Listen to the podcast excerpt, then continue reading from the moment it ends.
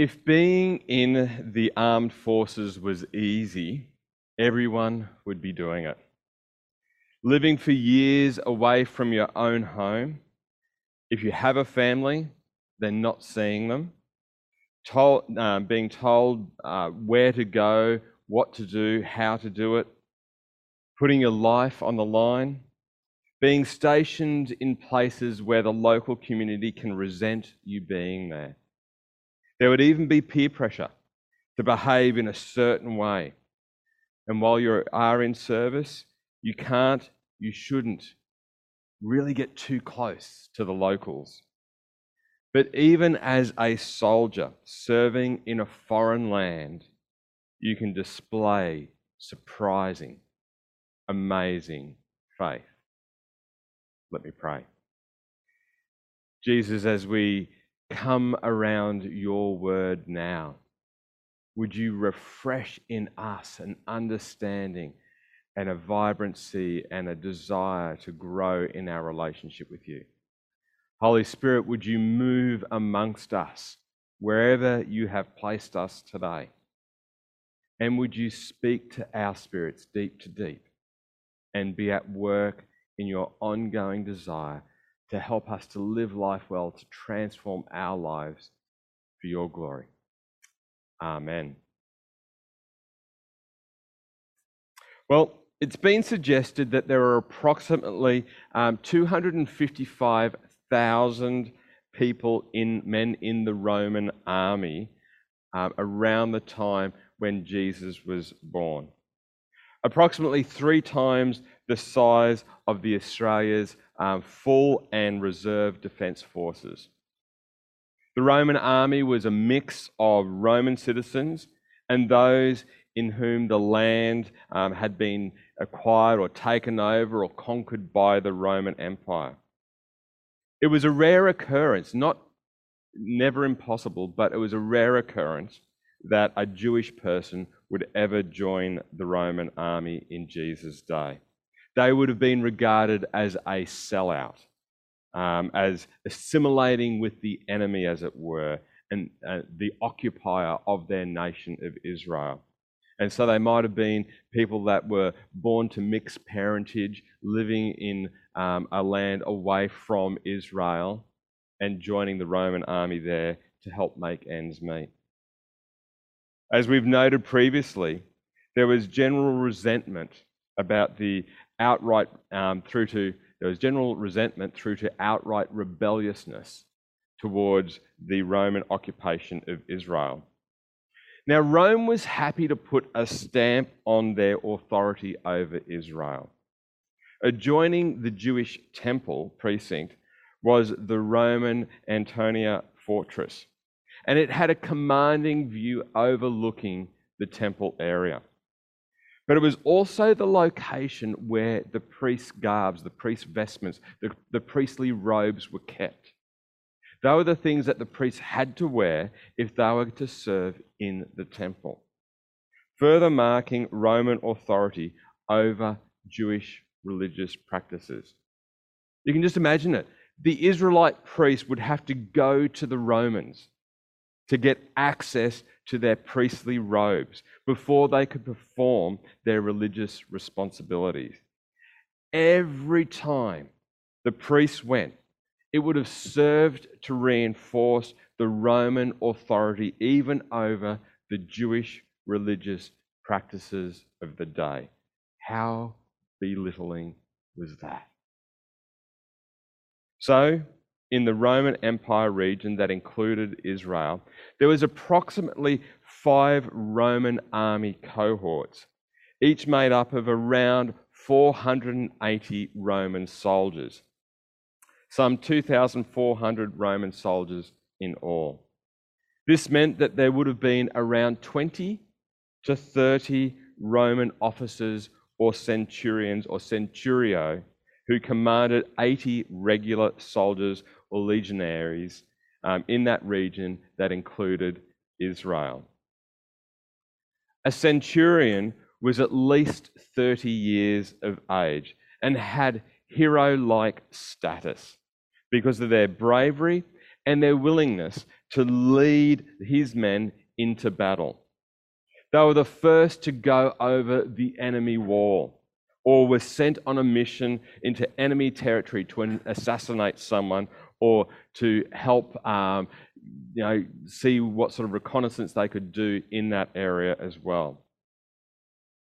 Vegetius described the centurion like this the centurion is the infant, um, in the infantry is chosen for his size, so that rules me out. His strength, that rules me out. His dexterity, that rules me out as well. Um, in throwing missiles, uh, missile weapons, and for all his skill in uh, the use of his sword and shield. In short, for his expertness in all the exercises. He was to be vigilant temperate, active, and readier to execute the orders he received than to talk. Strict in and exercising, um, exercising and keeping up proper discipline among his soldiers, in obliging them to appear clean and well dressed, and to have their weapons um, constantly rubbed and bright at the ready. A centurion also had a reputation of brutal enforcement on their own men and on others around them. They had a reputation of high expectations and also harsh discipline, demanding like a drill sergeant. The men they commanded and their discipline and skills uh, reflected heavily on their, the role of the centurion. And so if his men didn't perform, then that didn't go well for the centurion. And so everything that he did was exact and demanding on those he led. Yet, as we soon discover from Matthew 8, crackerjack, disciplined, and a hardened centurion could still surprise. If you have your Bibles, I invite you to turn to Matthew chapter 8. Soon after Jesus finished his Sermon on the Mount, which speaks about the values of the kingdom of God, Jesus heads to his home base of Capernaum at the northern shore of the Sea of Galilee, which, as we will discover, is also Matthew, the writer of this gospel, his hometown as well. Now, Matthew does a really interesting thing here uh, in this account of Jesus' life and ministry. You see, he places two people at the opposite ends of the social spectrum right against each other a leper, an untouchable, um, and an outcast of society is placed right before a highly regarded, respected, and feared centurion. Once again, Matthew is making a point here in the way he collates the stories around Jesus' life and who Jesus is for. Matthew 8, verse 5. When Jesus returned to Capernaum, a Roman officer, a centurion, came and pleaded with him Lord, my young servant lies in bed, paralyzed and in terrible pain. Now, Luke chapter 7 gives a little bit more detail. Dr. Luke notes that the young slave or servant is both valuable but also near death. Some suspect he had a severe case of polio. The Roman centurion has some res- respected elders in Luke's account advocate for him. If anyone deserves help, they say, um, and if anyone deserves your help, he does, for he loves the Jewish people and even built a synagogue for us, they account to Jesus. For Matthew, the sending of someone was the same as asking oneself. Matthew also wants to focus on the amazing account rather than the worthiness of the Roman centurion. His servant is bedridden, paralyzed, and in terrible pain. The Roman has heard of Jesus' reputation. In Matthew chapter 4, Jesus is already noted as healing um, every kind of disease. Whoever people brought to Jesus, including the paralyzed, in Matthew chapter 4, verse 25. Jesus was able to heal, and word had gotten out about this Jesus. So, it is to this proven healer that the centurion asks for help. While Matthew sticks to the facts, young servant in bed, paralyzed and in terrible pain, the implied request is there.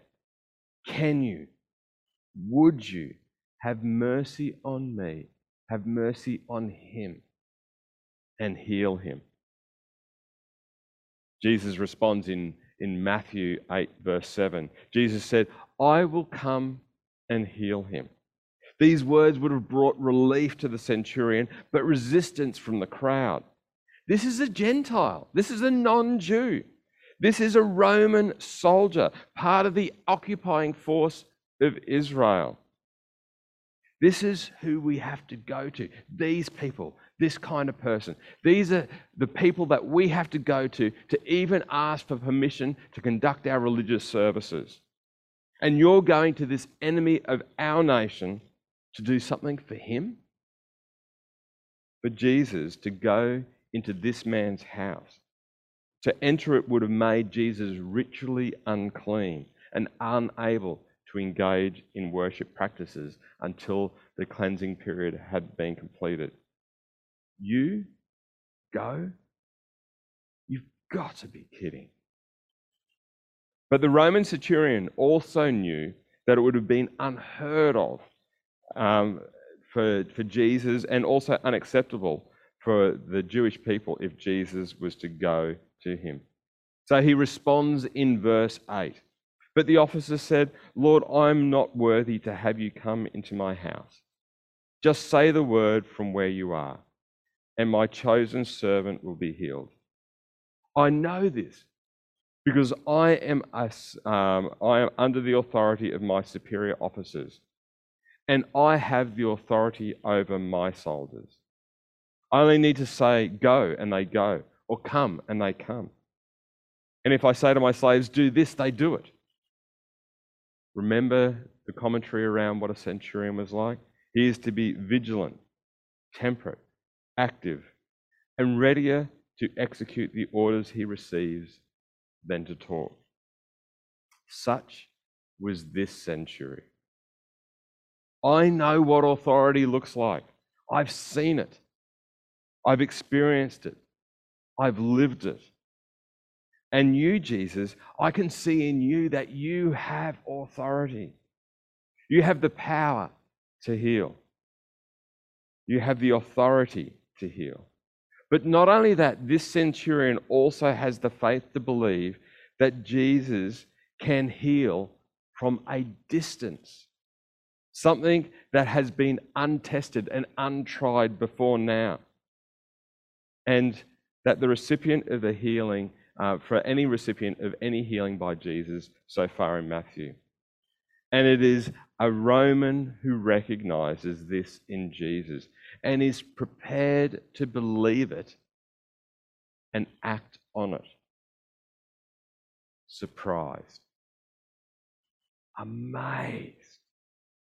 It's not a word that we commonly attribute to um, being exper- experienced by Jesus. By others, absolutely, yeah. Um, in Matthew 8 27, in Matthew 9 33, people are amazed by Jesus. In Matthew 15 31, 21 20, in Matthew 22 22, in Matthew 27 14, all these times people are amazed by Jesus. In Matthew, in sorry, in Mark 6 6, Jesus is amazed at the level of unbelief of his hometown crew, people that he grew up with in Nazareth. But here, in Jesus' ministry home base, he is amazed at the level of faith of a Roman occupier of his country, a Roman centurion. In fact, it is the only time that Jesus is positively amazed at someone's level of faith. And it is the level of faith in a non Jew, a Gentile occupying soldier. Such is the level of faith that the Roman officer is prepared to press into what is untried and untested. Never before, but why not now? If ever we needed it, it was now. But before Jesus turns his attention to the request, there's also a teaching opportunity for the crowds around Jesus. While their jaws are already a little bit open at Jesus' willingness to respond to this request from this Roman officer, Jesus wants to make sure that their jaws are firmly embedded into the Capernaum floor. In verse 10, when Jesus heard this, he, he was amazed. Turning to those who were following him, he said, I tell you the truth. I haven't seen faith like this in all of Israel. And I tell you this that many Gentiles will come from all over the world, from east and west, and sit down with Abraham, Isaac, and Jacob at the feast of the kingdom of heaven. But many Israelites, those for whom the kingdom was prepared, will be thrown into outer darkness, where there is weeping and gnashing of teeth. The Jewish belief of the day was that the Gentiles would get a front row seat at this feast, that they would see, that they would be able to smell, that they would be able to see this eschatological great feast of the end of the age take place. They would have a front row seat to God feasting with the Israelite nation, represented in Abraham, in Isaac, and in Jacob. For the Israelites, the Gentiles would watch God's people feast, but not be a part of it. But here, Jesus is saying to the Gentiles, pull up a chair at my table. But to the many Israelites, because of their lack of faith, because of their unwillingness to believe in Jesus, because they relied on their DNA. I'm born into this. I don't have to believe. I don't have to respond. I don't have to trust and obey. To those who don't have a personal relationship with God's rescuer, there would only be heartbreak and separation from God. Then, while the crowd are busy trying to grapple with the what the moment, Jesus returns his attention to the Roman centurion's request in verse 13. Then Jesus said to the Roman officer, Go back home. Because you have believed, it has happened. And the young servant was healed that same hour. Jesus responds to amazing faith with amazing grace. Because you believe. The reality is that, that while Jesus was amazed by the Roman centurion's faith, and it was indeed noteworthy, Jesus resto- responded because of faith, not because of the size of his faith. And that should bring us comfort. You see, too often we hear stories about the size of faith and that it's because of the level of faith that things happen. But we get tricked into thinking this, and then we start thinking that um, the size of our faith is what makes the difference, when it's in reality who we have faith in that makes the difference, even when it's small, fragile faith. It's who we have faith in that makes the difference. Oh, and just because we have faith, big or small, does not mean that we always get what we want either. One of Jesus' early followers, Paul, who had faith to bring someone back to life, who had faith to heal the sick, who had faith to overcome the poison of a snake bite, asking for a metaphorical thorn in his flesh to be removed in 2 Corinthians chapter 12, verses 7 to 9. In verse 8, Paul writes, Three times I begged the Lord to take it away. Each time he said, My grace is all you need. My power works best in weakness. So now I'm glad to boast about my weaknesses so that the power of Christ can work through me. And the passage that leads into what Leah read earlier in our service today. In Hebrews chapter 11, verses 32 to chapter 12, verse 3, we read this How much more do I need to say? It would take too long to recount the stories of faith of Gideon, of Barak, of Samson, of Jephthah, of David, of Samuel, and all the prophets. By faith, these people overthrew kingdoms, ruled with justice, and received what God had promised them. They shut the mouths of lions, quenched the flames of fire, and escaped death by the edge of the sword. Their weaknesses were turned into strength. They became strong in battle and put on put whole armies to flight. Women received their loved ones back from death, back again from death. Then he goes on to write, but others were tortured, refusing to turn from God in order to be set free. They placed their hope in a better life after the resurrection. Some were jeered at, and their backs were cut open with whips. Others were chained in prison. Some died by stoning. Some were sawn in half, and others killed with the sword. Some went about wearing skins of sheep and goats, destitute and oppressed and mistreated. They were too good for this world, wandering over deserts and mountains, hiding in caves and holes in the ground. All these people earned a good reputation because of their faith. Yet none of them received all that God had promised. For God had something better in mind for us, that they would not reach perfection without us. Therefore, therefore, since we are surrounded by such a huge crowd of witnesses to the life of faith, let us strip off every weight that slows us down, especially the sin that so easily trips us up. And let us run with endurance the race that God has set before us. We do this by keeping our eyes on Jesus, the champion who initiates and perfects our faith. Because of the joy awaiting him, he endured the cross, disregarding its shame. Now he is seated in the place of honor beside God's throne. Think of all the hostility he endured from sinful people. Then you won't become weary and give up. Amazing faith. Wouldn't it be cool? Just think about it for a moment. Wouldn't it be cool if we could surprise Jesus by our faith? If we could amaze Jesus by our faith? What might that be like? What could that look like for you? stripping off what slows you down, slows you down from following Jesus, growing in endurance. You trip, you fall, you pick yourself up, you get going again, you press on, keeping your eyes on Jesus.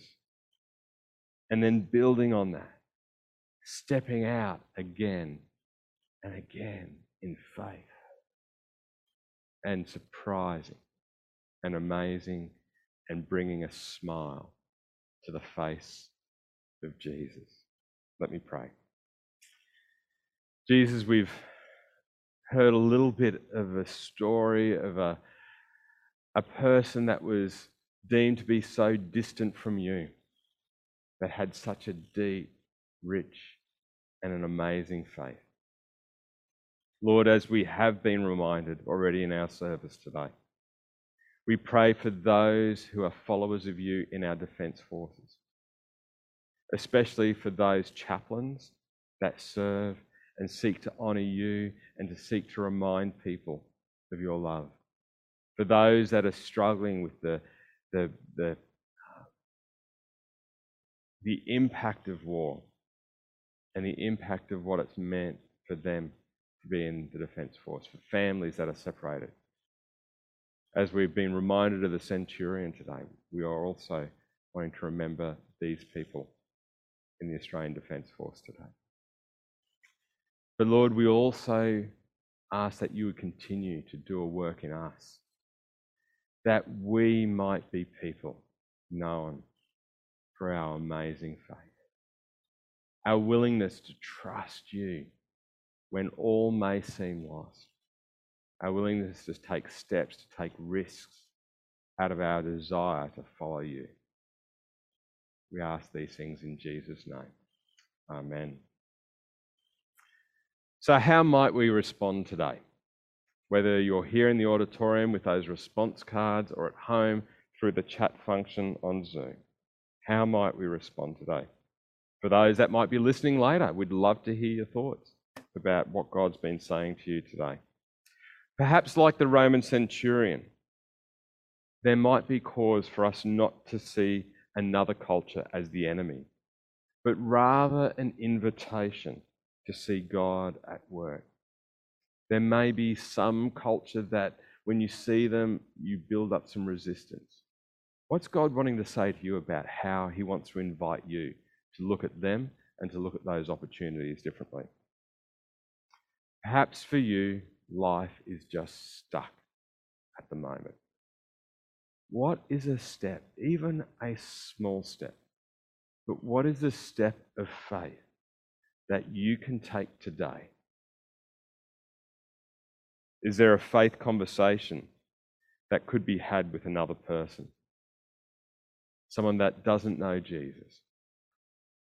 Can I encourage you to pray for an opportunity, but then to take a step of faith and engage in that opportunity to have those conversations when they come?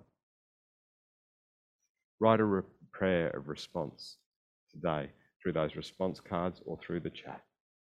We're going to have some music played, and as we do, I invite you to um, take this opportunity to spend some time with God in this way. God bless you.